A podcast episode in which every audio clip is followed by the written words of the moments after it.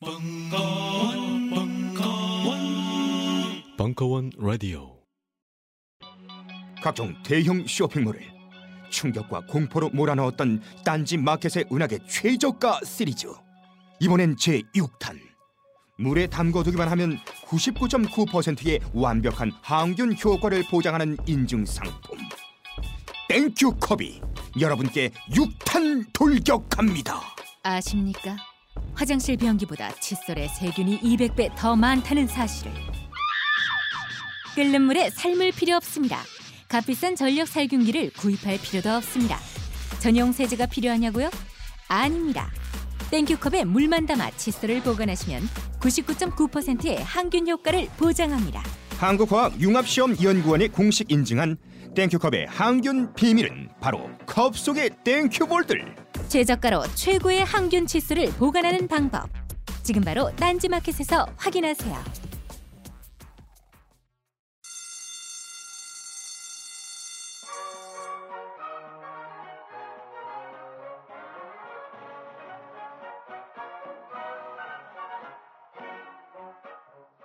오늘도 힘차게 매일매일 활기찬 당신의 아침을 책임질 손안의 킹스베리 중세 왕과 귀족들만 먹었다는 아로니아와 함께 발기찬 하루를 시작하십시오 100% 폴란드산 아로니아 열매 농축 과즙 평산네이처 아로니아 친 가사 노동과 학업, 직장 스트레스로 지친 가족을 위한 최고의 선물.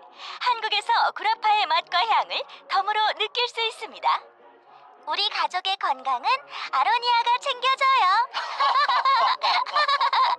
100% 폴란드산 아로니아 열매 농축 과즙. 평산 네이처 아로니아 친 보다 자세한 사항은 딴지마켓에서 확인하실 수 있습니다.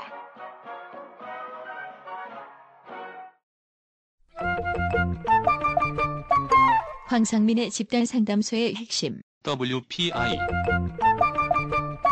자, WPI가 뭐냐? 어, 그 좋은 질문이에요. 훌륭해요. 이 WPI는 언제 개발하신 겁니까? 어, 개발된 게 한 10년 넘었네요. 그의 10여 년에 걸친 인간 심리 탐구와 실제 적용을 통해 개발해낸 성격 및 life 진단 tool.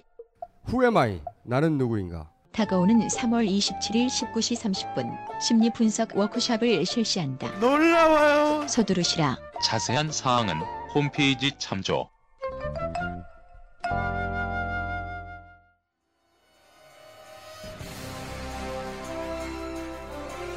한홍구 앵콜 특강 유신을 알아야 유신을 이긴다 2월 6일 강연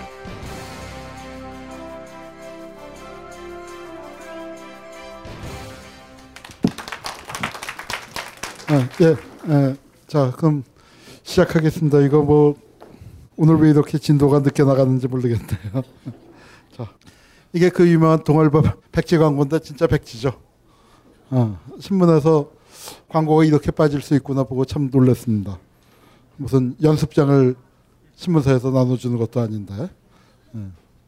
당시의 동아일보 광고는요. 그러니까 지금 광, TV 광고보다 신문 광고가 훨씬 더 중요했었던 시절이고요. 동아일보가 지금 지금 동아일보가 아닙니다. 조중동 지금 그렇게 가지만 조중동 합친 것보다 영향력이 셌다고 보시면 돼요. 그 당시에는 그러니까 1등과 그러니까 쉽게 얘기해서 2등 없는 1등이었습니다. 그 당시에 동아일보의 영향력은. 근데 그 그래서 동아일보에 광고 내려면 현찰을 들고 가서도 바로 다음날 신- 광고 못 나고 며칠 기다려야만 낼 수 있는 게 동아일보 광고였는데 거기서 갑자기 광고가 다 빠진 거예요. 왜냐 동아일보가 그때 세게 나갔거든요. 자 언론 무슨 사실 보도를 못하게 했습니다. 사실 보도는 못해요. 데모가 일어났는데 데모가 일어났다는 건 기사를 쓸 수가 없고 각 대학 학생처장들이 모여서 최근의 학원 사태에 대해서 논의했다. 또는 구속된 학생들의 석방을 요구했다. 석방 문제에 대해서 논의했다. 기사가 이렇게 실려. 그럼 그걸 보고서 아 어디서 최근에 데모가 있었나 보다.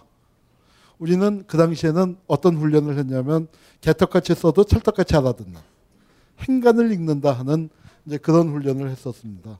이제 그걸 동아일보가 그렇게 했더니 그때 언론 자유를 수호하자 선언을 하- 하다가 뭐 동아일보가 말을 바꿔서 젊은 기자들 뭐냐면 아니다.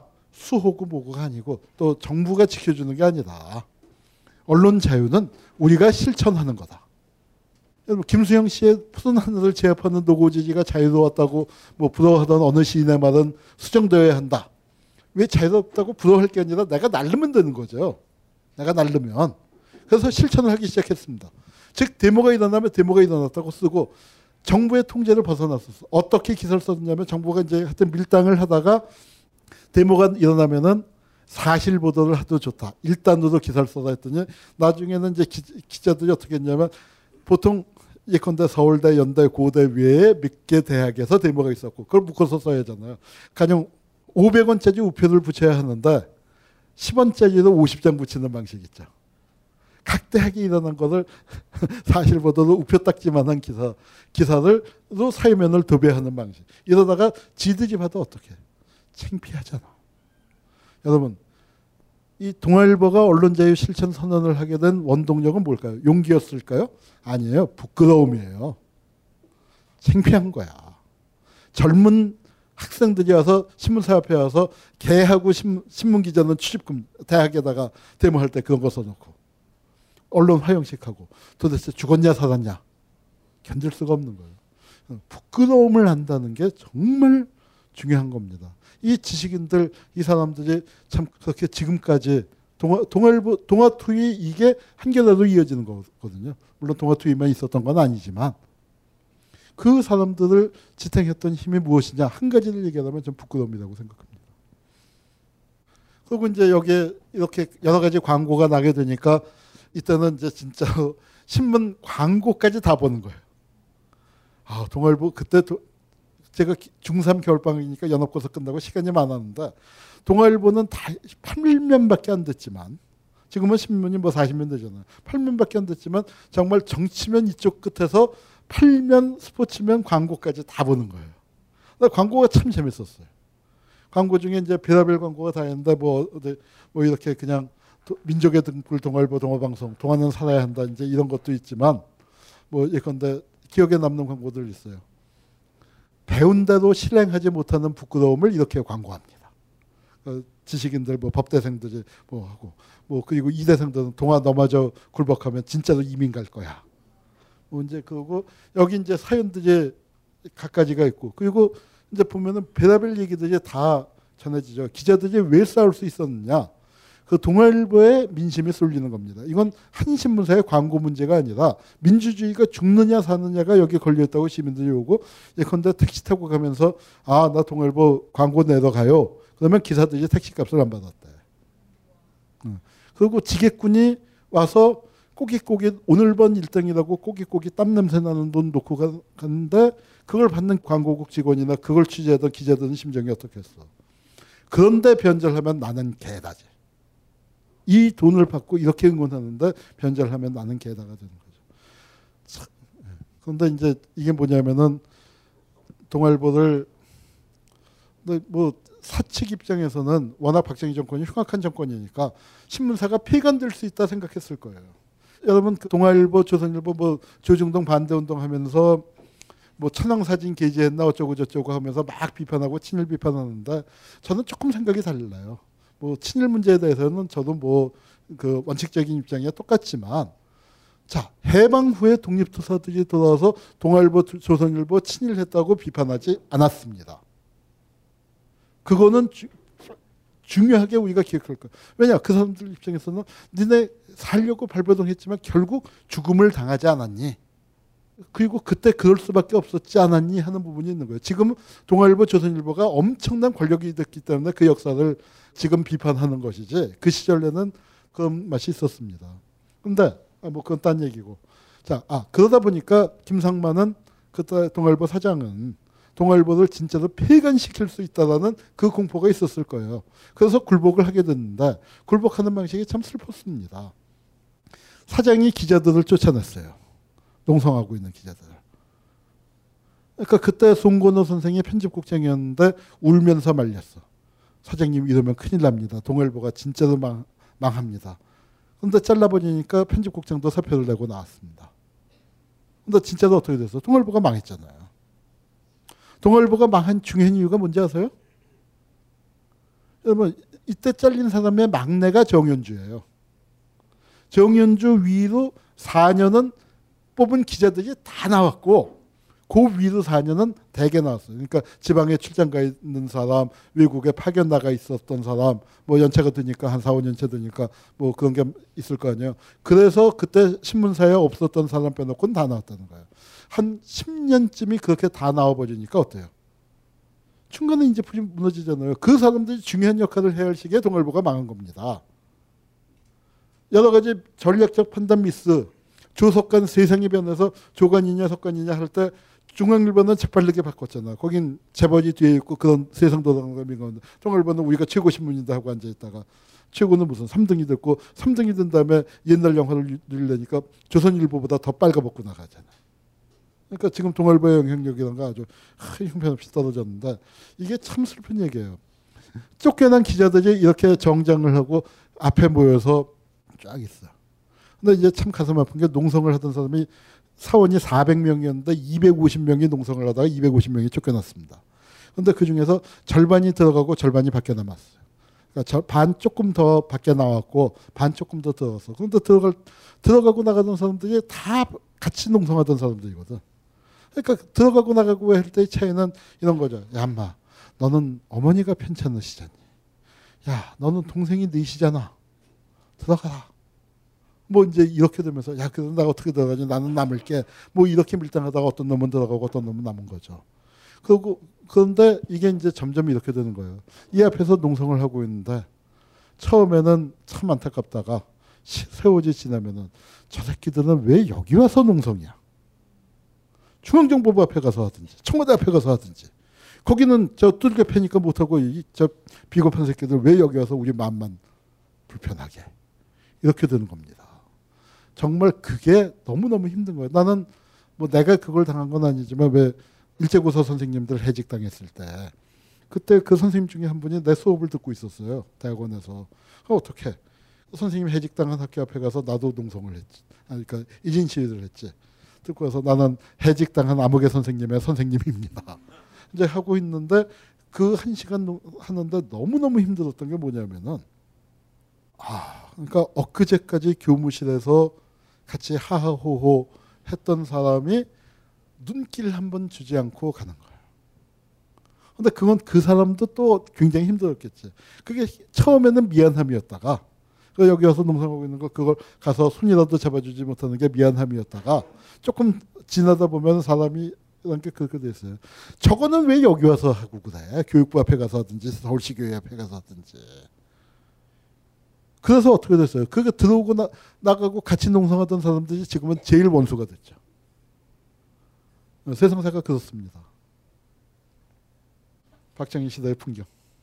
아 사람들 참 착했어. 무단횡단 한 사람들을 잡아둔 거예요. 길거리에 이렇게 감옥을 만들고. 그런데 지금 같았으면 어떻게 해서 눈 찡긋찡긋해서 하나 둘 셋 하고 한꺼번에 튀면은 경찰이 어떻게 할 거야? 나같이 못 뛰는 사람 한 명 잡히는 거지. 어 그런데 다 참 착했어. 주소 다 불러주고 있잖아요.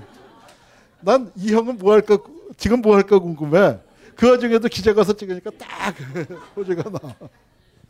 우리가 그러던 시절이었습니다. 왜 극장에서 동작 그만하고 벌떡벌떡 일어나게 시켰냐? 그런 걸 했던 사람들이 이런 걸 잘하는 거예요.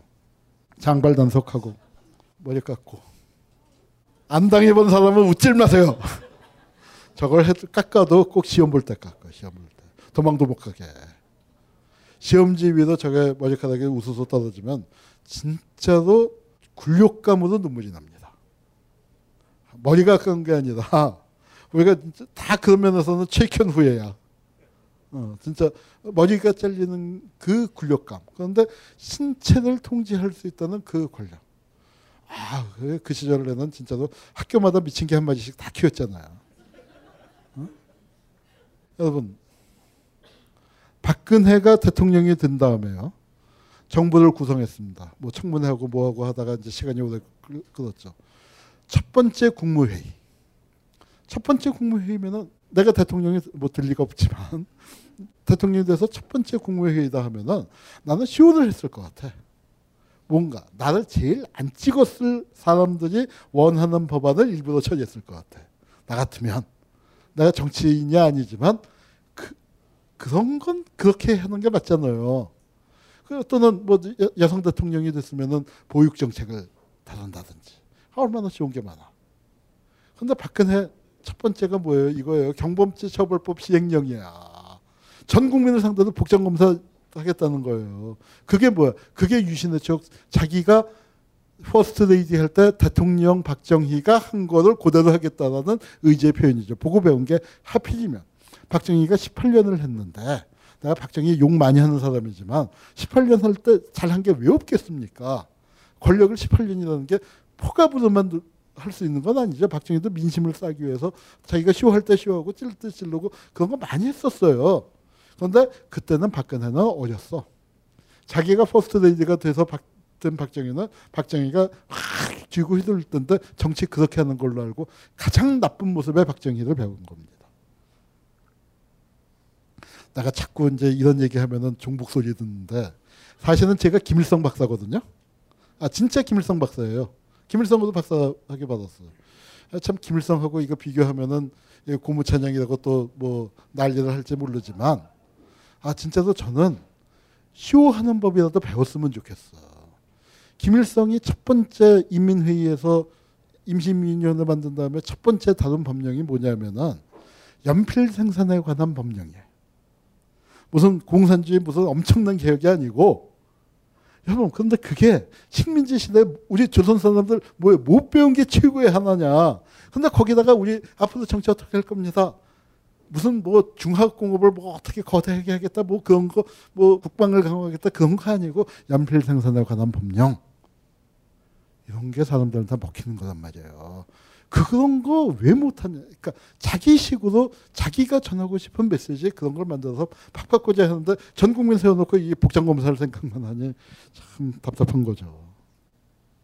우리가 이런 시대를 살았습니다. 이건 뭐 저 제 후배가 어떻게 어이어이 하다가 육사 교관이 됐어요. 근데 이제 어느 날 하여튼 거기 뭐 이제 뭐 우리도 치면 애국조회 같은 거 그 비슷한 거 이제 하는데 자기가 진짜로 황홀한 순간을 형나 황홀한 순간을 맛봤잖아. 그래서 뭐 뭐냐 했더니 아나 정말 까딱까딱한 말뚝 박는다고 신청할 뻔해서 그래서 이제 뭔데 그래 했더니 형 그 권력이 참 좋아. 뭐뭐 뭐, 뭐 했더니 자기가 이제 이 열병 이걸 지휘를 하다가 애들이 하여튼 뭐 말을 안 들어서 야 이 새끼들아 다가지 마 하고 소리를 쳤더니 궁둥이 2천 개가 달처럼 떠오르는 거야. 어 그런데 그걸 보는 순간 자기가 너무 너무 황홀했대. 그래서 이제 진짜로 그런 권력을 우리가 행사하는 거죠. 또 우리가 체조도 많이 했습니다. 일제 시대부터 곤봉체조. 저 곤봉체조 내가 진짜로 한이 맺혔는데 제가 정말 아주 특별한 운동신경을 갖고 있거든요. 그러니까 행, 뭐 행진을 하면은 이 왼팔과 왼발이 같이 나가는. 아 그러니 교련제 할 때 내가 얼마나 이뻤겠어. 그러니까 어렸을 때 무용을 하면은 같이 군무를 해도 나는 한 20초 지나면 나 솔로야. 이제 그런 탁월한 운동신경을 가졌으니 저게 되겠어요? 아, 내가 죽겠는 거야. 그러니까 근데 국민 제가 진짜로 기억에 국민학교 1학년, 2학년은 참 학교를 재밌게 다녔어. 너무너무 학교 가는 게 재밌었는데 3학년 돼서 체조시키고 뭐 하니까 아 이제 학교 가기가 싫어지는 거예요. 근데 이제 어렸을 때는 아 이게 학년이 높아지면 인생이 이렇게 써지나 했는데 나중에 알고 보니까 그게 내가 3학년 올라갈 때가 김신조 사건 터진 해 아닙니까? 그러니까 우리가 본격적으로 병영 국가화되는 그 쓴맛을 본 거고 내가 딱 누구랑 동갑이냐 하면은 이승복 어린이하고 동갑이거든요. 나는 콩사탕이 싫어요. 어? 근데 진짜로 그런 시대를 겪었습니다. 그리고 이 곤봉 체조, 마스 게임, 카드 섹션 그런 걸 했었, 그 주관하고 했었어 땡볕에. 자, 이게 이제 자라서 어떻게 돼? 이게 북한에서 하면 아기랑 체조 아니에요. 그거는 비슷한 시, 북한이 우리보다 조금 빨리 시작을 했지만 북한 하는 걸 보고 우리도 따라 하려고 그랬어요. 자, 우리는 더 이상 안 하게 됐죠. 왜? 민주화돼서? 아니에요. 민주화돼서 안 한 건 아니라고 생각해. 이북은 이걸 왜 아재랑까지 밀고 나갈 수 있었냐? 이북은 이거 열심히 하는 애들, 이거 잘하는 애들을 좋은 학교 보내줘도 돼. 그런 체제예요. 근데 우리는 이거 열심히 한 애들 좋은 학교 보내면 어떻게 돼? 난리가 나죠. 한국 사회의 보수화의 핵심은 입시제도에 있습니다. 북한이 쳐들어온다고 해서 우리 가정의 일상생활 패턴이 바뀌진 않지만 그 모든 가정에 고3 수험생이 생기면 그 집의 생활 패턴이 바뀌죠. 가게 지출 구조가 바뀌고 뭐 요새는 입시가 하도 이제 당겨져서 원래 바뀌어져 있지만 그런 그런 구조였기 때문에 이걸 잘하는 애들을 좋은 학교 못 보내니까 우리는 난 안 했다고 나 그건 제 해석, 해석입니다.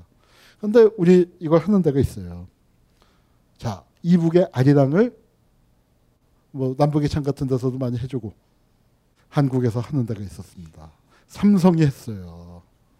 이게 2007년인가 뭐 동영상이 유출돼 갖고 했는 그 또 난리가 났었는데 군무했는데 차이는 뭐냐? 이북은 10만 명, 여기는 4천 명. 그러니까 4천 명이니까 4천 명이 죽어나오고 헐레벌떡 뛰는데 이북 10만 명은 2시간 공연을 사람들 계속 바꿔가면서 하지만 여기서는 그렇게 못하죠. 4천 명이니까 한 15분, 20분 했었던 것 같은데 똑같아요. 자 여기서 우리가 퀴즈 돌발 퀴즈 삼성과 북한의 공통점. 3대 세습을 한다.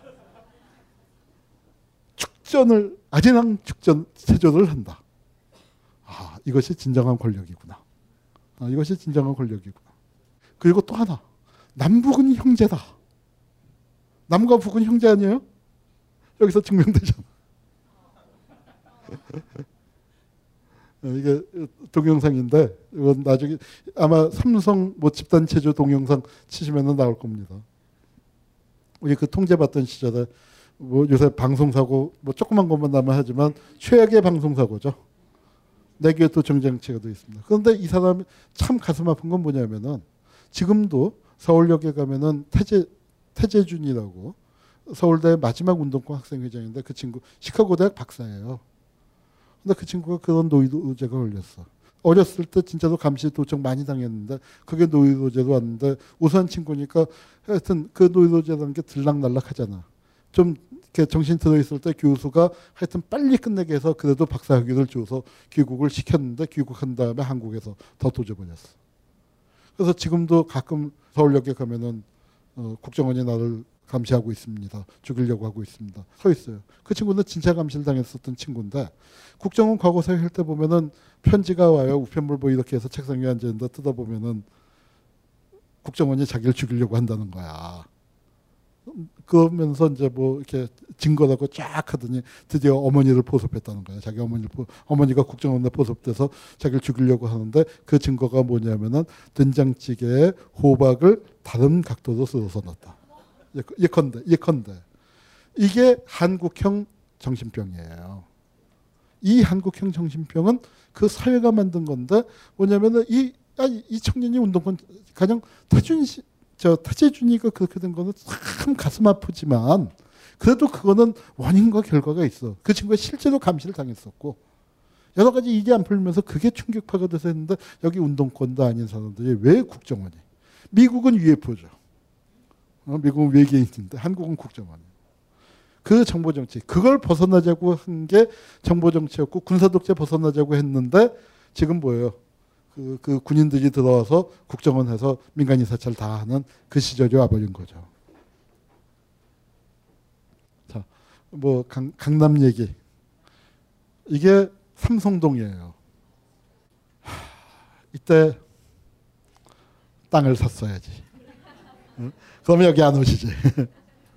자, 이, 이때 땅값이 얼마냐 하면은 제가 국민학교 66학번입니다. 66년도에 국민학교에 들어갔는데 지금도 기- 지금도 하여튼 그데 지금이야 위식거리가 참 많아졌음에도 불구하고 부모가 옛날 추억을 가져서 그런지 지금도 국민학교 입학식 중에서 외식을 하면 중국집에 많이 갑니다. 지금도 지금도 가는데 자 유산 짜장면 얼마죠? 4,500원 쯤 하는데 내 기억에 66년도에 짜장면이 30원이었어요. 짜장면 값이 그러면은 어, 150배 올랐지. 150배 올랐는데 그때 30원이면 여기 땅 한 평을 살 수 있었어요. 삼성동에 강남의 땅한 평이 그것도 좋은 데가 30원, 나쁜 데는 10원짜리도 있었다는 거죠. 아, 그때 우리 아버지가 우리 그때 탕수육도 먹은 것 같은데. 어? 어, 자, 이게 이, 이게 박정희의 죄악입니다. 정말로 성실하게 살아온 우리 아버지, 어, 성실하게 살아온 우리 아버지들을 수많은 아버지들을 무능력한 패자로 만들어 버린 대한민국의 경제 성장 모든 사람들이 땀 흘려서 이룩한 그 경제 성 경제 발전의 성과를 강, 특정 지역에다가 일정한 규모의 땅을 사놓은 사람들이 빨대 꽂아서 쪽 빨아 먹어 버린 거지. 그게 부동산 투기잖아. 여러분 여기 땅값이 정말 얼마입니까? 30만 하던 땅값이 4천만 원, 4,500만 원 할 거예요.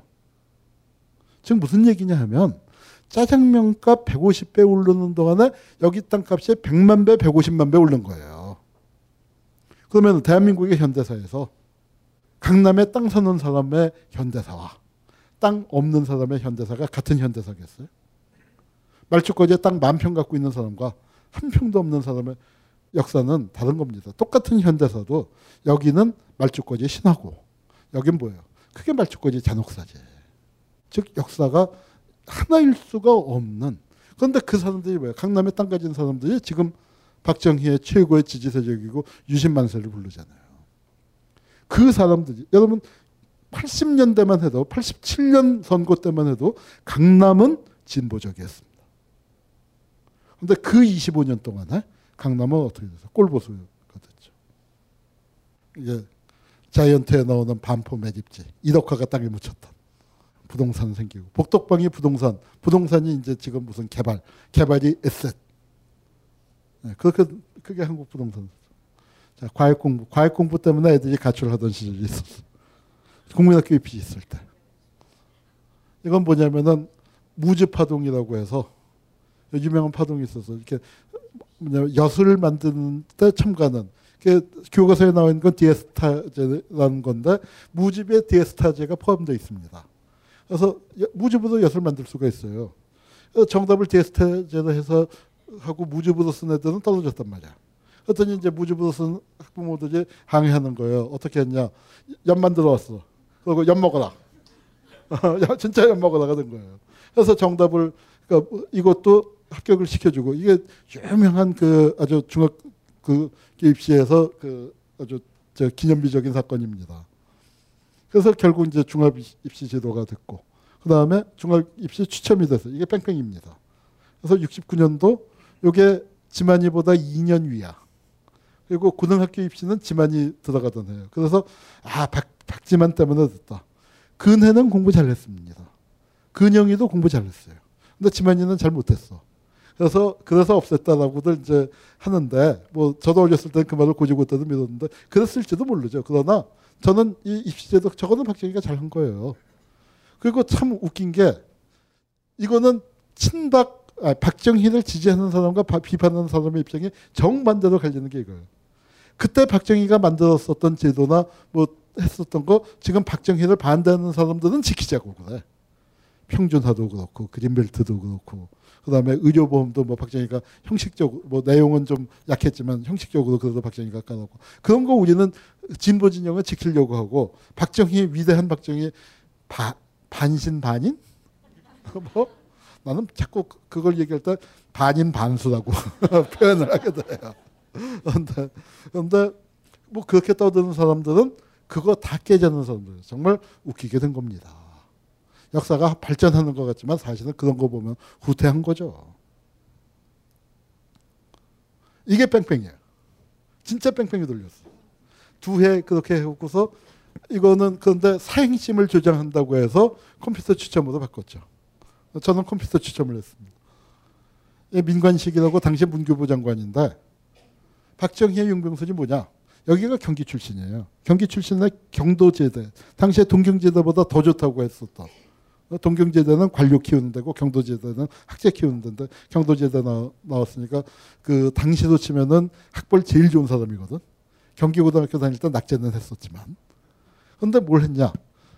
평준화를 시키는 걸 박정희가 인류 고등학교를 없애는 것을 가령 뭐 여기에다가 예컨대 아까 얘기 들었던 신직수나 뭐 그런 나쁜 뭐 별로 유명하지 않은 학교 나온 사람을 앉혔으면 반발이 컸을 텐데 경기 보위를 앉혀서 경기 고등학교를 없애는 그게 박정희 용병술입니다.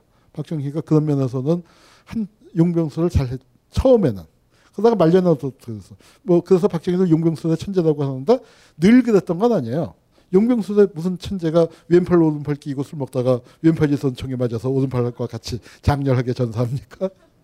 어, 그러나 박정희의 용병술에 그런 무서운 데가 있었어. 박근혜는 그런 거 못 배웁니다. 박근혜는 유일하게 하는 게 레이저 쏘는 거지.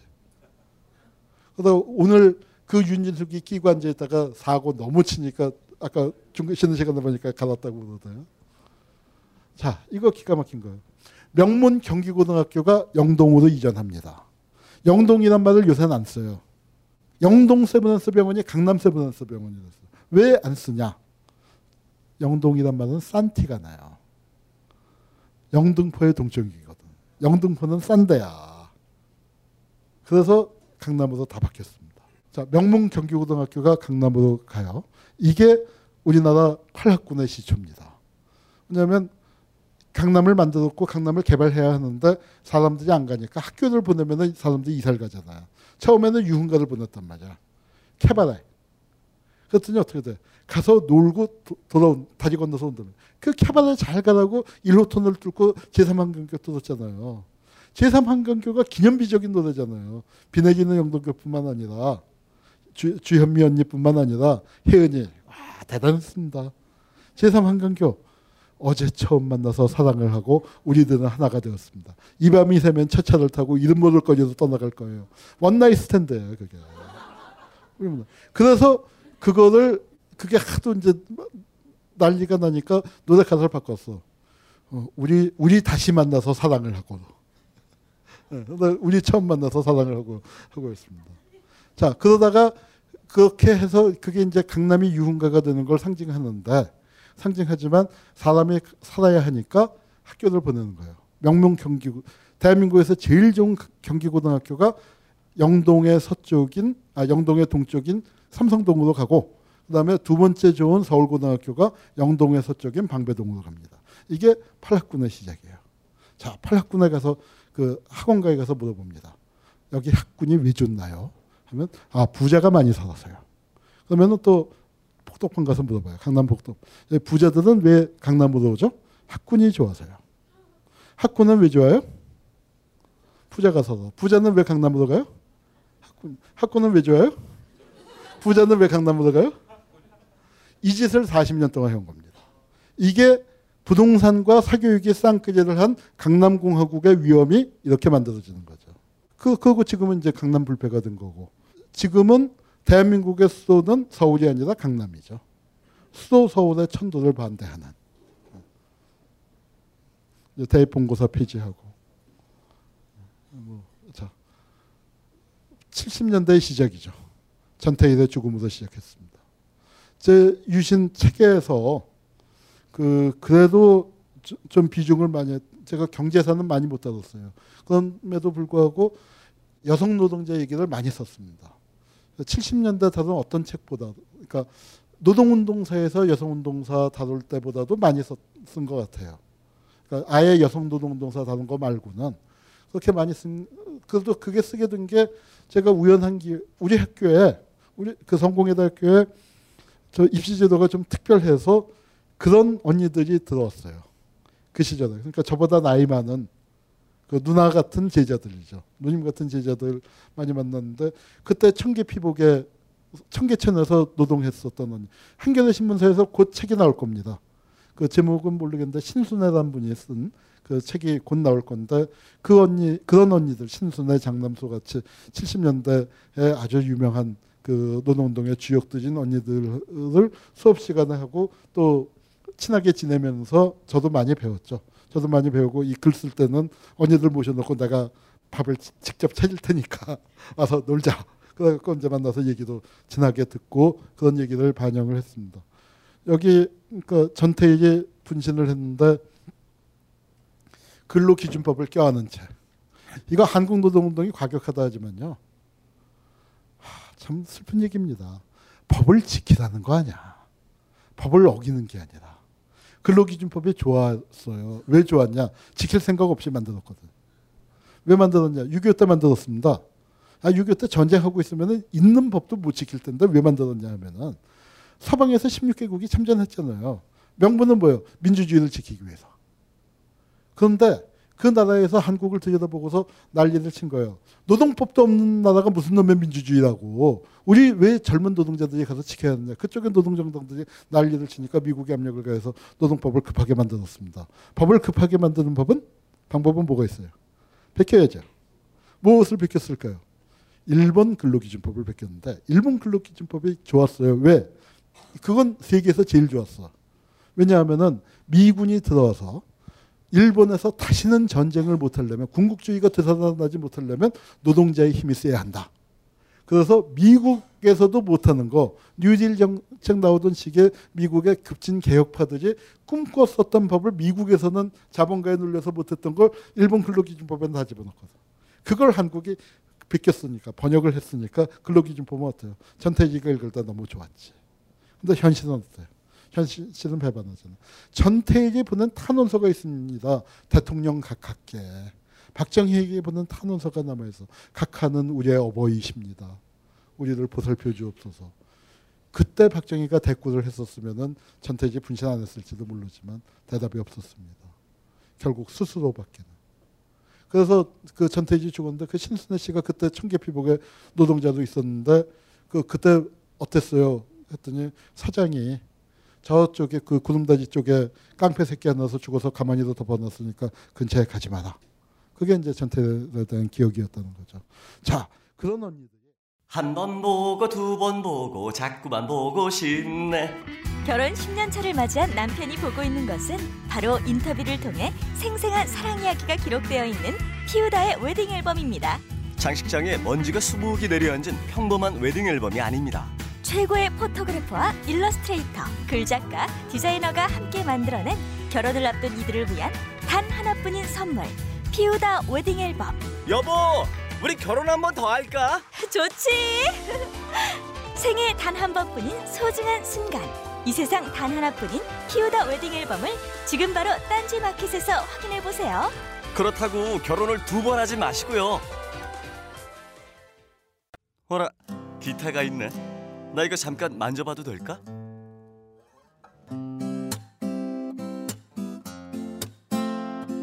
어때? 부럽지? 여자들한테 인기 많겠지? 1998년도부터 지금까지 벌써 15년 넘는 전통이 되어버린 황선생 기타 교실이 마침내 딴지마켓에 입점했습니다. 추억의 팝송부터 최신 아이돌의 히트곡까지 부위별 연주 동영상 및 악보 제공은 물론 MR을 이용한 밴드 연주까지 잘난치 않은 빠른 연주가 아니라 쉽게 따라할 수 있는 느린 연주까지 게다가 모르는 게 없는 황 선생의 친절한 리플까지 이 모든 걸 지금 딴지 마켓에서 깜짝 놀랄 만한 가격으로 만나보실 수 있습니다. 학원 갈 시간이 없다고 말하지만 사실은 소심해서 혼자 기타를 배우고 싶은 모든 분께 황 선생 기타 교실을 강력 추천합니다. 황선생 기타 교실은 인터넷 동영상 강좌 서비스입니다. 교실이 대체 어디 있는 거냐고 문의하지는 말아주세요. 여자들한테 인기 많겠지?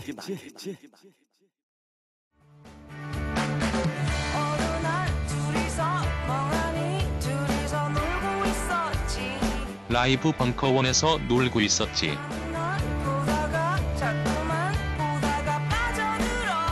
라이브 벙커원에 빠져들었어. 라이브 벙커원에 그들이 온댄다. 누가?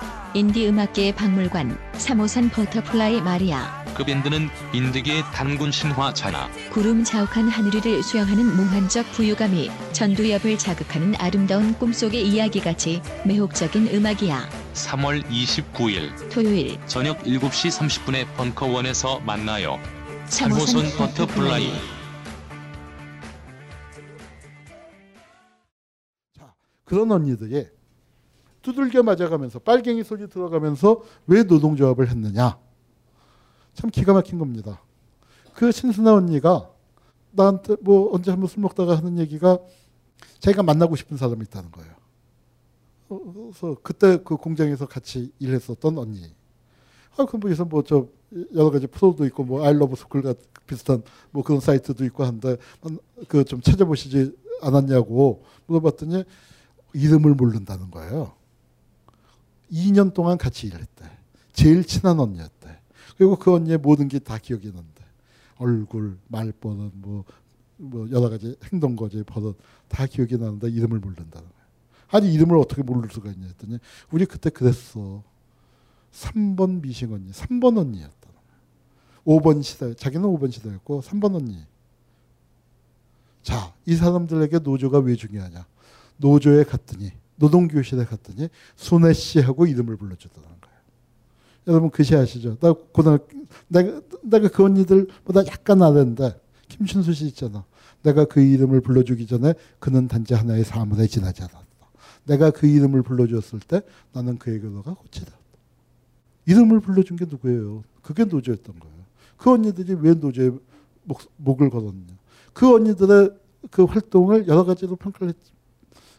80년대 노동운동 하면서 많이 평가절하 했어. 정치투쟁도 안 했다 하는데 사실은 그게 아니거든. 그때 인간답게 살겠다는 것보다 더 정치적인 구호는 없었습니다. 유신타도 유신헌법 철폐하다만 정치적인 구호가 아니었던 거예요, 사실은. 그리고 그 언니들이야말로 열심히 싸우다가 또 구속인사 석방하다 목요기도회 하면은 교대 마치고 나와서 헐레벌떡 버스 타고 목요기도회에 참석해서 거기서 머릿수 채운 500명 채운 게 그 언니들이 와서 채웠다는 거야. 적은 월급 받아서 죽어라 하고 서울까지 와서 그 집회 목요기도에 다 자기들 했었다. 그때 우리가 연대라는 말을 안 써서 그렇지. 그게 사실은 연대 아니었냐. 그게 우리 손잡고 했던 거 아니었냐. 그렇습니다. 여러분, 저는 진짜로 민주화와 산업화를 동시에 이룬다라는 말을 우리가 많이 하는데 그 민주화와 산업화를 그 시절에 가장 치열하게 가장 온몸으로 밀고 나간 게 그 여공 언니들이었다고 생각합니다. 여러분 그 여공 언니들한테 박수 한 번만 해주세요. 그리고 그 여공 언니들의 오빠였던 거죠. 예. 참 가슴 아픈 사람. 어머니 돌아가셨지만 최병수가 참 좋은 오래간만에 최병수라고 목수 출신 화가인데 참 좋은 어머니 돌아가셨을 때 참 좋 이게 정상이잖아요. 장성한 아들이 어머니 영정을 들어야 하는데 우리 현대사는 이랬습니다. 이걸 그래도 그 꿈에서라도 이렇게 그려준 거죠. 이 언니들 청계천이 됐어. 동일방직. 동일방직에 들어가려면 백 써서 들어가는 거예요. 식모사지 월급 안 받고 식모사지를 6개월씩 1년씩 해줘야 동일방직 들어갔다. 이게 참 기막힌 투쟁입니다. 여성들이 옷을 벗고 있어요. 노조 지도부를 잡으러 오니까 젊은 여성들이 옷을 벗어서 지도부를 지킨 거예요. 정말 그 전 세계 노동운동사에 여러 가지 그 조직 보유 투쟁이 있었지만 저는 가장 눈물겨운 투쟁. 이 젊은 여성들이 옷을 벗고 그러니까 이렇게 울부짖으면서 반나치 시위, 알몸 시위 그렇게 부르는데 저는 탈의 시위라고 불러 드리는 게 맞다고 생각을 합니다. 그런데 내가 진짜로 가슴 아픈 건 뭐냐면 이게 76년이잖아요. 여기서부터 일제 36년 기간만큼을 더하면 2012년, 좀 2011년, 12년 아니에요? 이 언니들이 지금 뭐 스물 대 써지니까 36년 지나면은 60전 아니에요? 그런데 지금 대한민국에서 36년이 지난 다음에 저 언니 또래 들이 청소 노동자가 돼서 울산대랑 뭐 여러, 여러 군데서 옷 벗고 투쟁했습니다. 그러면은 도대체 이 언니들에게는 해방이란 무엇이에요? 일제 36년만큼의 시, 간이 지났는데 이때 옷 벗고 투쟁했던 그 언니들의 세대가 지금도 옷을 벗고 투쟁을 해야 한다면 대한민국은 과연 무엇이고 우리는 그 현대사를 어떻게 바라봐야 합니까? 그리고 그런 우리에게 민주주의란 무엇이에요? 민주주의의 가장 핵심적인 내용이 자원의 배분까지를 포함하지 않는 민주주의는 그건 민주주의 아닌 거죠. 그건 민주주의 아닌 거죠. 그건 투표 절차인 거죠. 저 언니들이 여성들이 만든 노조를 깨기 위해서 회사와 중앙정보부와 남성 노동자들을 해서 똥물을 퍼다가 부은 겁니다. 저 사진을 동일방직 앞에 있는 조그만 사진방에 영웅들이 새벽에 와서 문을 두들겨서 그 아저씨가 가서 찍었는데 문을 사무실에 가는데 가려는데 근처에 갔더니 완전히 그 똥 냄새가 천지를 진동하는데 똥물 뒤집어 쓰고 2, 30분이 지난데도 저렇게 망연자실 그냥 서 있었던 거죠. 와이치 사건. 우리들 나가려면 뭐 시간이 너무 지났기 때문에 자세한 얘기는 못 하겠습니다. 자세한 얘기는 못 하지만 이게 유신이 이걸로 무너집니다. 내가 대학교 2학년 때라서 잘 알죠. 1학년 때는 분기마다 한 번씩 데모가 있었어요. 유신 탄압이 심해지니까 데모도 쉽게 못해요. 캠퍼스 안에 짭새가 있었어요. 나는 벤치에 앉아본 게 대학교 3학년 때 앉았어요. 왜냐하면은 짭새가 드문드문 앉아 있으니까 여기 빈 벤치가 있어도 짭새 여기 앉아 있으면 여기 벤치에 가서 학생들이 앉겠어요? 안 앉았어.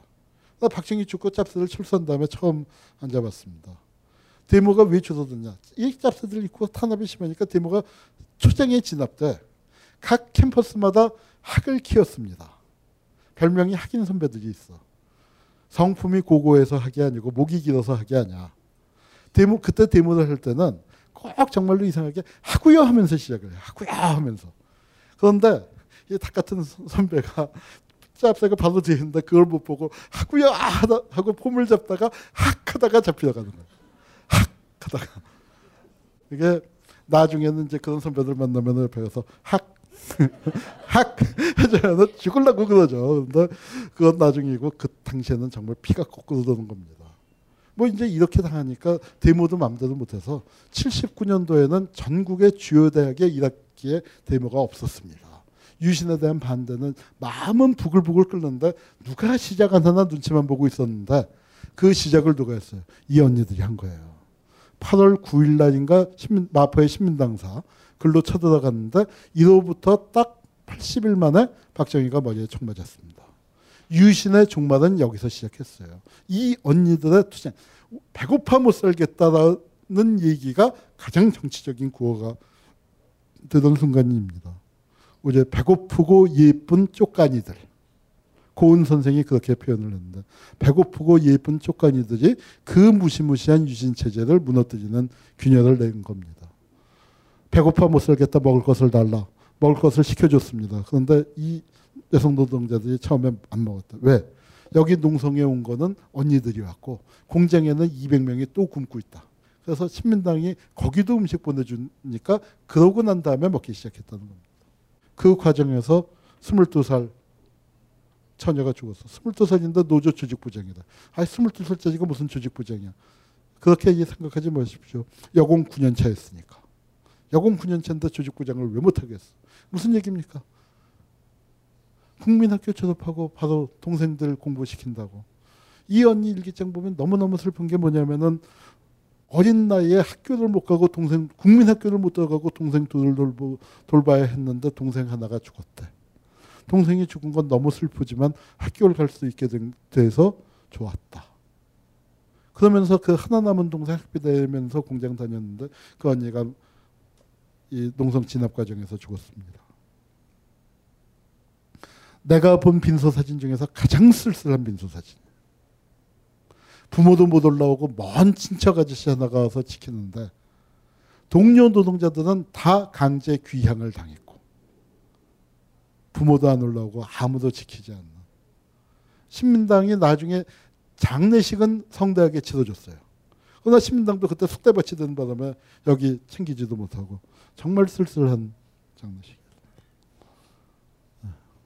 근데 저게 뭐 추락사라고 떠 했지만 경찰에 의해서 맞아 죽은 것으로 나중에 판명이 됐죠. 그때 그래도 그러니까 이제 저, 저게 산업선교회가 배후에 있다. 그래서 그때 나온 말이 도산이 들어가면 도산한다. 그래서 여기 여기는 도산이라는 게 도산이라는 말이 도시산업선교라서 그걸 줄여서 도산이 들어가면 도산한다. 무슨 뜻인지 아시죠? 네. 그런 말을 만들어내고 막 악선전을 했는데 그리고 박정희의 특별 지시로 마이치 사건 보도를 받고 불순단체를 철저히 조사하라. 그래서 조사반장에 박준양 대검 공안부장을 임명했습니다. 그런데 저 양반이 나는 아 대검 공안부장이니까 뭐 대한민국에서 가장 우익이죠. 그런데 이 양반이 보고서를 양심적으로 썼어요. 불순 단체 잡아내다. 그러니까 저 산업선교회 도시산업선교회가 빨갱이 단체다 그렇게 만들라고 조사를 했는데 그 양반들이 과격하긴 하지만 빨갱이 아닙니다. 보고를 했어. 어, 처벌해라 했더니 처벌 못합니다. 왜 못하노? 그랬더니 그 많이 하는 얘기가 뭐냐면 아니 법을 어겼어야 처벌하지 법을 지켜달라고 하는데 어떻게 처벌합니까? 그렇게 대통령 앞에서 보고를 했더니 박정희도 할 말이 없잖아. 신직사한테 화를 냈다는 거야. 신특법 뭐했나? 유신하면서 그때 법 다 고치라고 했는데 어? 그때 법을 계약을 안 했기 때문에 남아 있어서 얘네들이 법, 법대로 하자고 하는 거 아니냐고 신직사한테 화를 냈고 도시산업성교회들 공산주의 그 노동운동의 외세 개입 규탄 이게 뭐냐면은 그래서 생긴 게 대한민국의 정말 전 세계에 없는 악법이 생긴 게 삼자 개입 금지법이라는 게 생겼습니다. 노사 관계가 있을 때 경찰 개입해도 되고 용역 개입해도 되고 우익 개입해도 되는데 노동자는 어때요? 변호사가 가서 자문해줘도 그게 삼자 개입이야. 뭐 노무현이 감옥 변호인에서 감옥 간 게 6월 항쟁에 간 게 아니에요. 노동운동 그 삼자 개입 그 조항으로 간 겁니다. 그 조항이 이때 생긴 거예요. 이것 때문에 생긴 거예요. 자 그러면서 김영삼 제명되는 걸로 치달아 갑니다. 와이치 사건이 터지니까 신민당에서 하니까 신민당이 편들어 주니까 김영삼을 총재였는데 총재 직무정지 가처분 신청을 했어. 지금 정당에서 한다잖아. 이런 건 뭐예요? 이런 걸 말기적 증상이라고 불러. 박근혜는 역사에 뭘로 기록될 것이냐면 취임 초기에 말기적 증상을 보인. 거기는 초기가 말기야. 앞과 뒤가 똑같은 게 뭐예요? 앞과 뒤가 똑같은 거? 소세지. 앞가지가 꽉 막힌 거. 앞가지가 꽉 막혔다 소세지, 앞가지가 똑같다 소세지. 근데 김영삼 지명했잖아요. 이거 이게 지명한 게 10월 4일이에요. 딱 3주 만에 박정희가 총 맞은 거예요. 이게 무슨 얘기냐면 양승준과 국회의원이 뭐 저 박정희의 전철을 밟지 마라. 라는 얘기가 너 그렇게 뭐 누구 잘라 잘라 하다가 총 맞는다는 얘기예요. 그리고 부산에 비상계엄이 떨어지고 파출소 다 떼져보셨어. 파출소 떼져보셨을 때 이렇게 불까지 질렀을 때 여기에 사진이 찍혀 있지는 않지만 그 전에 뭐 했을까요? 사진이 두 개가 걸려 있었거든. 파출소 벽에 가면 사진이 두 개가 걸려 있는데 하나는 곱게 모시고 하나는 땅에 내동댕이 쳐서 짓밟고 찢었죠. 태극기는 곱게 모시고 박정희 사진은 땅바닥 즉 뭐냐면은 유신 이미 박정희는 유신 시대의 민중들에 의해서 사진이 끌어내져서 땅바닥에서 짓밟혀지고 찢어지고 했었던 상황이었습니다. 어디서 부산에서 부산이라는 박정희의 제2의 정치적 고향이에요. 부산에 있을 때 5.16 쿠데타를 준비했기 때문에 거기서 그렇게 된 거예요. 그걸 공수부대가 짓밟고 김재규가 총을 쏜 이유는 뭐냐? 박정희가 대형 진압을 하려고 하니까. 유혈 참사가 일어나게 생겼거든. 수천 명이 죽을 수 있는 참사를 막을 수 있는 게 뭐냐. 대한민국에서 정보를 가장 많이 준 중앙정보부장이 판단이 박정희 한 사람의 피를 흘린다. 그래서 박정희를 썼습니다. 친형제와 같은 사이였습니다. 그런데 박정희를 쏜 거는 뭐냐면 자기가 대통령이 되려고 쏜 게 아니죠. 아무 계획이 없었어요. 계획이 있었으면 저렇게 멍청하게 당합니까? 그리고 김재규가 계획을 세우지 않은 이유는 박정희를 쏘면은 자기가 경호원한테 사설당할 거라고 생각했어. 그러니까 계획이고 뭐고 없. 그런데 정말 참 밖에 있었던 친구들의 그 경호원을 제압을 해버린 거죠. 그것도 굉장히 참, 참 아주 슬픈 얘기입니다. 도저히 거기도 친형제 같은 사이야. 여름에 휴가 같이 가는 사이. 해병대 동기. 휴가 같이 간다는 거 얼마나 친한 거예요. 진짜 형제 끼지도 잘 안 가잖아. 근데 그 휴가 같이 가는 거 진짜 친한 사이인데 거기서 서로 우리 같이 살자. 그런데 국가대표 사격 선수가 옆에 있던 게 총을 뽑으니까 같이 둘 다 쐈고 그래서 경호원이 제압을 당하니까 당해서 살아남았고 이게 진짜로 내란 자기가 그 후에 계획이 있었으면은 중앙정보부로 갔겠지. 똥개도 자기 동네에서 30점 따고 들어가는데. 그런데 육군본부 갔다 체포됐잖아요. 아무 계획 없었다는 겁니다. 그래서 그게 쟁점이 뭐냐면 박정희를 쏜 건 맞는데 박정희를 내란 목적 사진이냐 단순 사진이냐. 어, 그게 이제 이 재판에서는 쟁점입니다. 김재규는 분명히 재평가돼야 할 부분. 김재규는 민주혁명을 꿈꿨습니다. 그러나 그 혁명은 불행하게도 실패했고 김재규가 막으려고 했었던 그 대형 유혈 참사는 어떻게 됐어요? 시간과 공간을 바꿔서 광주에서 터진 겁니다. 아, 이 사진이 무서운 사진이죠. 어, 박근혜 대통령은 무서운 분입니다. 그리고 또 하나 참 가슴 아픈 얘기지만 인간적으로 너무나 가슴 아픈 얘기지만 아주 심각한 트라우마를 갖고 있어요. 그런데 솔직한 얘기가 아주 심각한 트라우마를 가진 사람은 권력을 잡으면 안 됩니다. 치유를 해야 하고 우리가 그분을 위로해야 하고 아 진, 진짜로 대한민국에서 대한민국에서 한국 전쟁 끝난 다음에 부모가 그것도 따로 따로 총 맞아 죽은 집은, 이댁밖에 없거든. 아, 한 분이 총 맞아 돌아가셔도 그건 정말 기막힌 건데 여기 따로 따로 총 맞아 죽었잖아요. 그걸 20대 나이에 겪었다는 건 그건 엄청난 트라우마죠. 난, 난 그런 트라우마 가진 사람은 그런데 미안하지만 참 행복하게 살길 바라지만 정치를 하면 안 되는 거예요. 왜? 국민이 불행해져. 지금 그러고 있잖아요. 근데 참 이, 이게 기막힌 사진인데 여러분 그 저 대전은요 박근혜가 선거에 영하냐 퇴도당하고 수술하고 난 다음에 깨어난 첫 마디가 대전은요 그 한마디에 혼, 지방선거에서 혼전세였던 대전 선거 판사가 바뀌어졌다는 거 아니야. 그런데 대전은요는 아무것도 아니에요.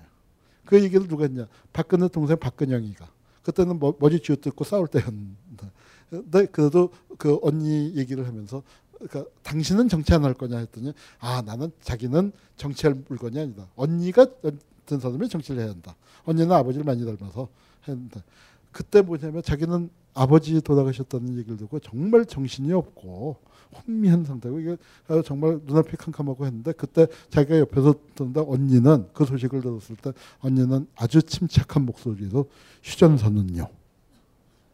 어, 그렇다는 거야.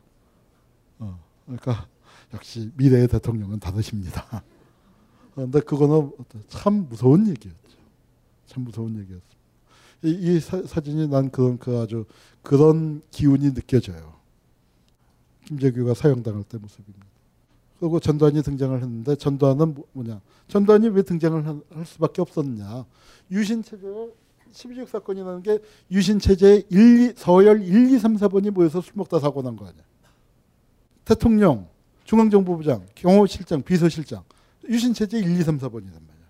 그게 유고가 생기니까 어떻게 돼? 그 다음에는 5번, 6번이지.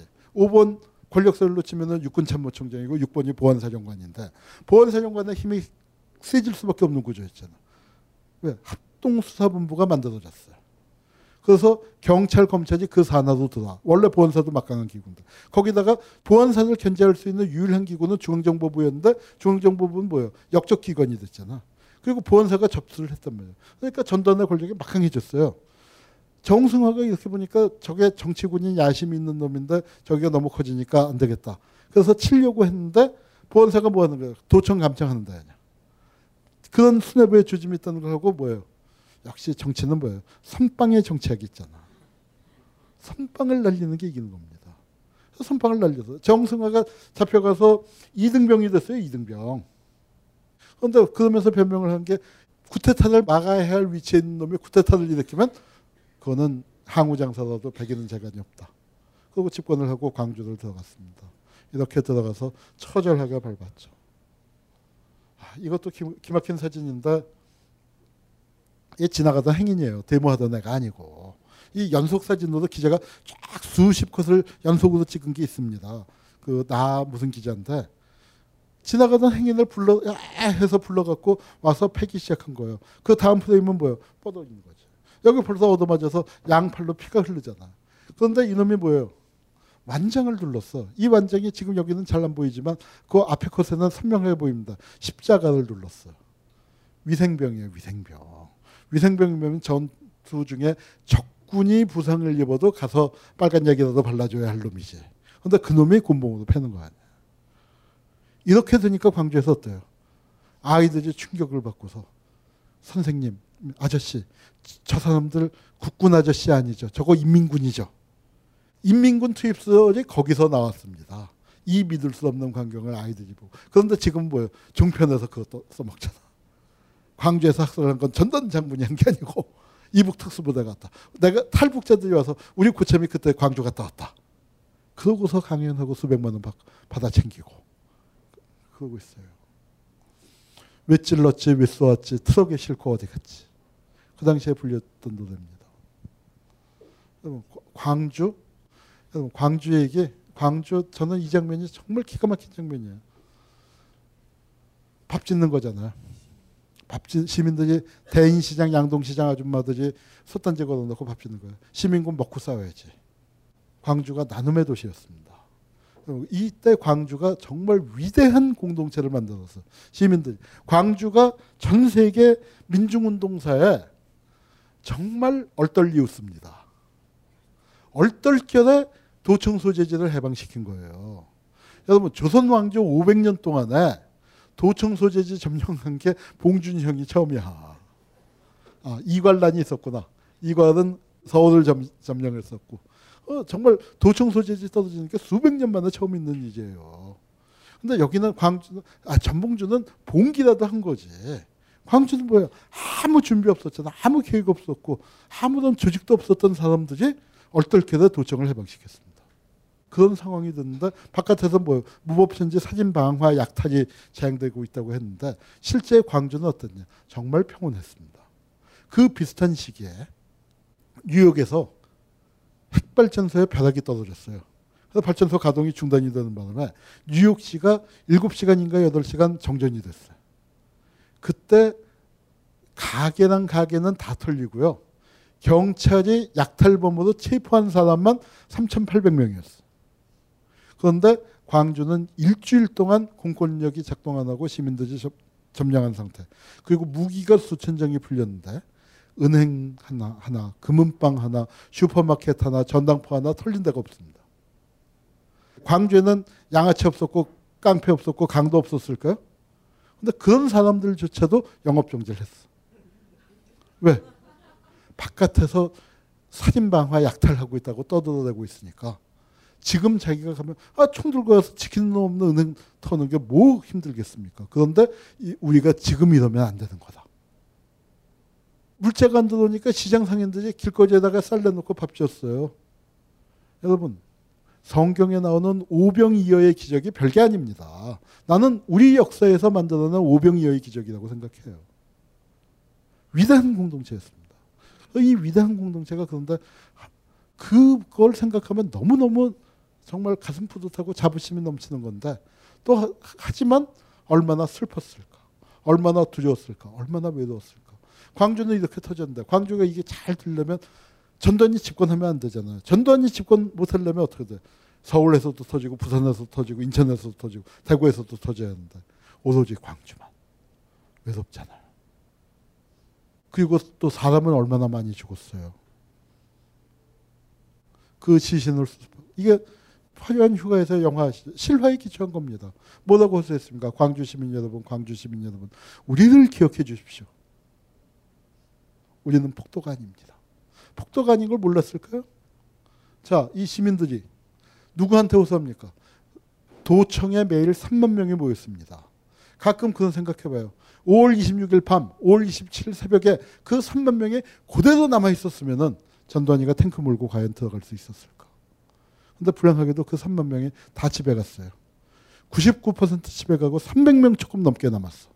도청 부근에 3, 400명 남았습니다. 그 사람들을 대표해서 신화가 외치는 거예요. 마이크를 잡고 그렇게 광주 신을 돕니다. 저 마이크 성능이 좋지 않았겠지만 스피커 출력이 크지 않았겠지만 광주 시민들이 저는 다 들었다고 생각해요. 왜? 가슴으로 듣는 거죠. 고요한 밤에 가슴으로 들었습니다. 마음은 어때요? 나는 도청에 남아 있어야 하는데 차마 남지 못하고 집에 왔어. 자, 도청에 남은 사람들은 왜 남았을까요? 광주 지킬 수 있어서 도청은 지킬 수 있어서 그 사람들이 쓴 총이 갖고 있었던 총이 뭐예요? 2차 대전 한국 전쟁 때 쓰던 M1이나 카빈이에요. 썩은 총이에요. 썩은 총. 그거 갖고 얼떨결에 계엄군을 몰아냈지만 계엄군이 작심을 하고 탱크 몰고 들어오면은 막을 수 있어요? 말도 안 되지. 그거 총 쏴봐야 합니까? 안 쏴봐도 하는 거지. 그거 어떻게 어떻게 하면 좋겠어요? 오늘 밤에 쳐들어오는데 여러분 같으면 어떻게 하겠어? 오늘 새벽 3, 4시쯤 쳐들어온다는데 이 벙커를 사수하는 게 맞아요? 집에 가는 게 맞아요? 참 어려운 문제입니다. 나 어렸을 땐 그랬죠. 집에 가야 한다는 거, 총을 내려놓자는 거, 패배주의라고. 어, 어, 어렸을 땐 그랬죠. 근데 나도 나이 들어서 생각해 보니까 총 내려놓자는 형들 말이 틀린 말 아니잖아. 그 싸워봐야 합니까? 산 사람은 살아야 할 거 아니야. 산 사람은 살아야지. 근데 정말로 역사란 게 그래요. 그때 다총 내려놓고 집에 갔으면 어떻게 됐을까? 광주는 지금의 광주가 아닙니다. 그게 역사가 그래서 참 무섭고 힘든 거예요. 다총 내려놓고 집에 갔으면 텅 빈 도청을 전두환의 쫄개듯이 씩 웃으면서 들어와서 접수를 했으면 5.18은 우리 가슴에 그렇게 남아있지 않을 거예요. 수많은 국가폭력 사건 중에 가장 최근에 일어난 사건으로 기억되지 5.18이 저는 5.18보다 더 중요한 게 5.26, 5.27이라고 생각해요. 그 새벽에 도청에 남은 사람들 왜 남았습니까? 강 남았어. 말로 설명 그 강정신이 그게 무서운 겁니다. 향정신이지. 향 남은 거죠. 향. 향 남은 사람들. 그 마지막 남은 사람들을 기억해야 됩니다. 그 사람들이 없었으면. 그 사람들은 뭐예요? 텅 빈 도청을 전두환한테 내줄 거면 처음부터 총을 왜 들었어? 처음부터 내주지. 그럴 거면 여태까지 싸운 건 뭐고 죽은 사람은 뭐가 되냐고. 텅 빈 도청을 내줄 거면. 그래서 남았습니다. 그게 역사입니다. 예. 여기는 죽은 사람인데 여기 살아있잖아. 이게 뭐예요? 이런 사람들, 살아남은 자의 슬픔이라는 게 나오는 겁니다. 5.18이 지나고 난 다음에는 나 한국 사람은 딱 두 종류였다고 생각해. 살아남은 자의 슬픔을 간직한 사람과 살아남은 자의 슬픔을 못 느끼는 사람들. 그리고 80년대의 역사는 살아남은 자의 슬픔을 간직한 사람들이 싸웠습니다. 그 살아남은 자의 슬픔을 간직한 사람들이란 게 누구겠어요? 집에 돌아와서 신의 얘기를 들어야 했던 사람들. 신의 간절한 후소. 간절한 후소가 끝나고 얼마 안 돼서 총소리가 났어요. 총소리가 나고 얼마 안 돼서 했어? 총소리가 멎어요. 총소리가 난다는 건 뭐예요? 진압이 시작된 거고 총소리가 멎었다는 건 진압이 끝났잖아. 안에 있던 놈들은 어떻게 됐겠어? 다 죽었겠지. 그걸 집에서 달달 떨면서 들어했던 사람들. 그 총소리를 들어했던 사람. 총소리 난 거 짧은 시간이었지만 저는 그걸 달달 떨면서 들어했던 사람들에게는 그게 반만 년 우리 역사에서 가장 긴 새벽입니다. 그 새벽을 보내고 났더니 라디오를 키니까 뭐라구나. 광주의 폭도들은 소탕됐다고. 이제 광주는 안정이 찾았고 질서가 회복되고 새로운 시대가 열렸고 새 시대를 이끌어갈 위대한 지도자 전두환 장군을 찬양하고 그걸 들어했던 사람들 가슴에 살아남은 자의 슬픔이 쌓이기 시작했고 그 살아남은 자의 슬픔을 간직한 사람들이 80년대를 이어갔습니다. 그 살아남은 자의 슬픔을 간직한 사람들이 만들어낸 게 6월 항쟁이고 저는 그래요. 80년 5월 27일부터 6월 항쟁까지 7년이지만 사실은 그걸 한 호흡으로 앞에는 앞에 한 2, 3년은 숨을 죽였다가 김근태를 의장으로 한 민청년이 만들어지면서 민청년이 두꺼비 정신을 내세웠는데 그 두꺼비 정신이라는 게 뭐, 뭐냐? 옴두꺼비 옴두꺼비. 뱀을 만나면 도망을 안 가고 뱀의 길을 막아요 뱀하고 두꺼비가 싸우면 누가 이기겠어? 뱀이 이기지. 뱀이 두꺼비를 잡아먹잖아요. 잡아먹혀. 일부러 뱀한테 싸움을 걸어서. 그런데 잡아먹힌 다음에 어떻게 하냐? 뱀의 몸 안에 알을 까는 거예요. 그 뱀의 몸 안에서 독을 품어. 뱀은 그 독이 퍼져서 죽어. 그럼 그 안에서 부화된 새끼 두꺼비들이 뱀의 몸을 파먹으면서 자라는 거야. 그게 민청년 정신이었고 민청 80년대가 민청년뿐만 아니라 그렇게들 싸웠습니다. 그 싸운 힘이 뭐예요? 그게 광주의 힘이에요. 그게 광주의 힘이었어. 이렇게 처절하게 잡혀갔어. 이 사람들이 트라우마 안고 살고 있습니다. 이 트라우마 안고 살고 있는 사람들 어떻게 해야 합니까? 우리는 그 사람들을 돌보지 않았어요. 여러분 정의란 무엇인가를 꼭 하버드 대학 교수가 쓴 책 보고 읽어야 돼. 정의란 무엇인가? 여러분이 이 강의 끝나고 여기 해역에 나가는데 군복 입은 놈들이 나타나서 지나가는 여고생 패고 있으면 어떻게 해야 합니까? 누가 말려야 합니까? 먼저 본 사람이 말리고 가까이 있는 사람이 말려야 하는 거죠. 그런데 그때 광주에서 그랬던 사람들 지금 어떻게 살고 있어요? 그 사람들 살고 있는 거 보면은 말리는 게 맞아요? 틀려요? 그 사람들이 그 엄청난 트라우마 속에 살고 있는 거 보면은 집에 가는 게 맞지 못 본 척하고 난 못 봤어 하고 어, 얼른 택시라도 잡아 타고 집에 가는 게 맞죠. 여러분 마지막 그날 도청에 남았던 사람들이 지금 현실을 보면 뭐, 뭐라고 하겠어요? 타임머신 타고 와서 지금을 오면은 역사는 과거와 현재에 대합니다. 여러분 그날 도청에 남아 있는 사람들한테 지금 대한민국을 보여준다고 봅시다. 형들이 이렇게 남아서 싸우는 게 유신 잔당들과 싸우고 있잖아요. 근데 30년 후에 32년 후에 저기 유신 잔당 정도가 아니라 유신 본당 박근혜가 대통령 되고요. 내가 어디 가서 강연하다가 참 얘기 듣고 기겁을 하고 참 너무 마음이 아파서 그 안 잊혀지는 게 뭐냐면은 지금 어쩌면 좋아요 하고 질의응답 시간에 질문 대신 하소연을 하는데 나도 할 말을 잃었는데 어떤 어린이집 학- 선생님이었어요. 가난한 동네. 애들한테 장래 희망이 뭐냐 써내자고 했더니 한 열댓 놈 중에 두 놈이 그것도 초등학교 한 3, 4학년 되는 두 놈이 정규직이라고 썼다는 거야. 자, 도청에 남은 형들한테 여기서 이렇게 그 형들은 그래도 저 창문에 기대서 30년 후에 대한민국은 어떤 나라다 하는 나는 오늘 죽지만 그 희망을 가졌을 거 아니야. 근데 그 희망을 가진 형들한테 저기요 30년 후에 대한민국은요 박근혜가 대통령이고요.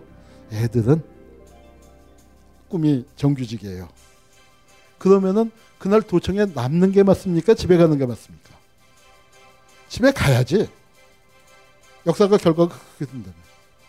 저는 정말로 광주는 유신 끝나고 광주만큼은 우리 역사에서 이긴 싸움이라고 생각했습니다. 그렇게 믿어왔습니다. 그런데 어때요? 아직 이긴 게 아니야. 역사는 아까 이에치카 얘기 나왔지만 과거와 현재와의 대화. 역사는 끊임없이 다시 쓰여져야 합니다. 저는 광주의 그 형들이 얘기합니다. 이대로 광주의 역사를 끝낼 수는 없지 않느냐. 광주의 마지막 페이지가 아직 쓰여지지 않은 겁니다. 그 마지막 페이지를 누가 써야 합니까? 지금 여러분들이 써야 합니다.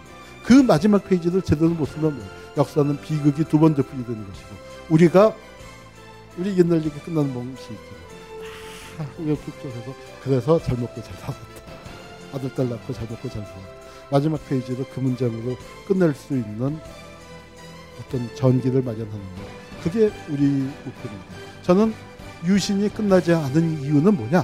광주가 끝나지 않았기 때문에 유신이 끝나지 않았다고 생각합니다. 그 마지막 역사, 그 마지막 역사를 여러분들이 마지막 줄을 채워주시기 바랍니다. 부탁드리겠습니다.